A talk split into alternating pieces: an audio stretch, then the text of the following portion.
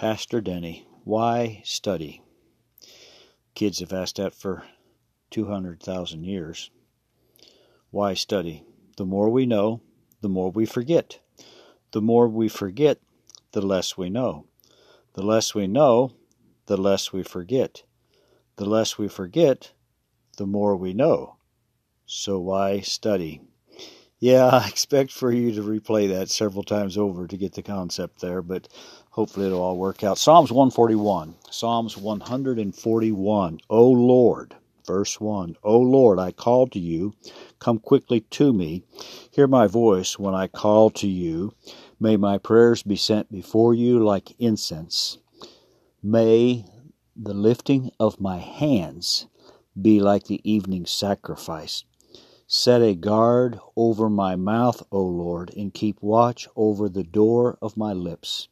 Let not my heart be drawn to what is evil, to take part in wicked deeds with men who are evildoers.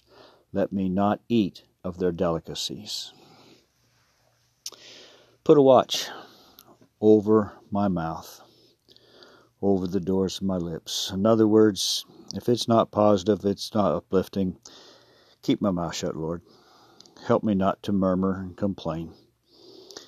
And that's pretty easy to do because the carnal flesh wants to complain. And we need to recognize that we are truly a blessed nation, a blessed people, with roofs over our head, food in the refrigerator and in our bellies, and sometimes even in our garbage disposal and our trash cans where other people in the world would be thrilled just to have our trash. So we need to be thankful as we close out another year. We need to look with anticipation that God's going to help us, that we're going to pray, we're going to lift up holy hands and give Him praise give Him glory, and He's going to help us stay away from evil and evildoers because of God's grace. Let's pray. Father God, as we approach another year, we're so grateful for this past year. You have seen us through. Lord, many trials, many tribulations, but many victories, many joyful times. God, thank you for always being there for us. And so, Lord, as we march into a new year, put a watch upon our lips. Help us, Lord, to only say those things that are uplifting and encouraging to others. And Lord, may we walk in newness of grace. May we be willing to raise a hand and give you praise in our bedroom, in our office, in our workplace, down the street, Lord.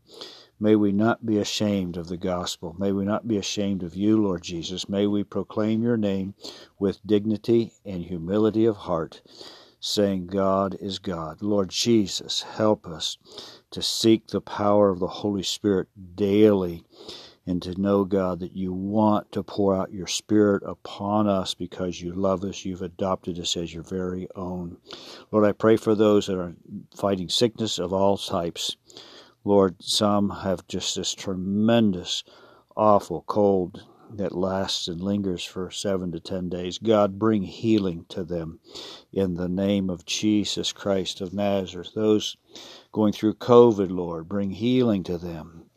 Lord, those who are going through broken-hearted situations, loss of loved ones, loss of a job, loss of a pet, loss of a house, God, bring comfort to the mourning heart.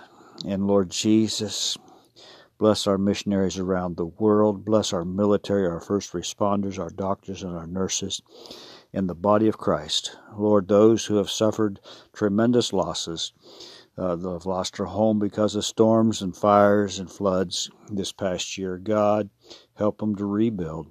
Help them to realize the greatest thing in all the world is Jesus in my life 24 7. Thank you, Lord, for a great year. And thank you, Lord, for what you're going to do this next year.